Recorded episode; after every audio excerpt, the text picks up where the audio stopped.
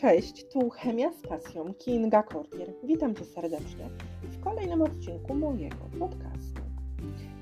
Broń chemiczna odegrała wielką rolę podczas I wojny światowej. Podczas całej wojny naukowcy sprawdzili ponad 3000 związków chemicznych pod kątem ich przydatności do walki. W tym podcaście skupimy się na gazie musztardowym Zapraszam zatem do odsłuchania odcinka o żółtym krzyżu. Dlaczego żółty krzyż? Dowiecie się z tego podcastu. 1,5-dichloro-3-tiapentan został nazwany przez Anglików gazem musztardowym od jego specyficznego zapachu. Z kolei Francuzi nazwali go iperytem od miejsca jego zastosowania. Iperyt jest trudnolotną, bezbarwną lub bursztynową cieczą o zapachu musztardy.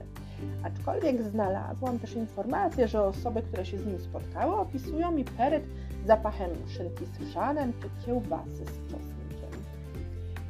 Gaz musztardowy powoduje powstawanie pęcherzy na skórze, ostre oparzenia oczu, płuc, uszkadza także narządy wewnętrzne. Wszystkie te objawy pojawiają się, ale z kilkugodzinnym opóźnieniem. Gaz musztardowy był najskuteczniejszym środkiem obezwładniającym podczas I wojny światowej. O wielkiej skali jego użycia świadczy fakt, że w ciągu 10 dni bitwy o Flandrię artyleria niemiecka wystrzeliła przeszło milion pocisków oznaczonych żółtym krzyżem. To teraz wyjaśnimy o co chodzi z żółtym krzyżem. Niemcy na korpusie oraz na spodzie swoich pocisków malowali kolorowe krzyże. O barwie oznaczeń decydowały właściwości toksyczne gazów. I tak zielony krzyż to były środki bojowe o działaniu duszącym. Niebieski krzyż środki bojowe o działaniu drażniącym. Z kolei żółty krzyż to były środki bojowe o działaniu parzącym.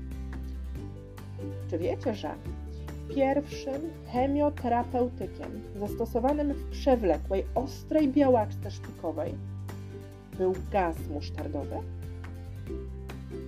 Jeśli podobał Ci się ten odcinek, zapraszam Cię już teraz na kolejne.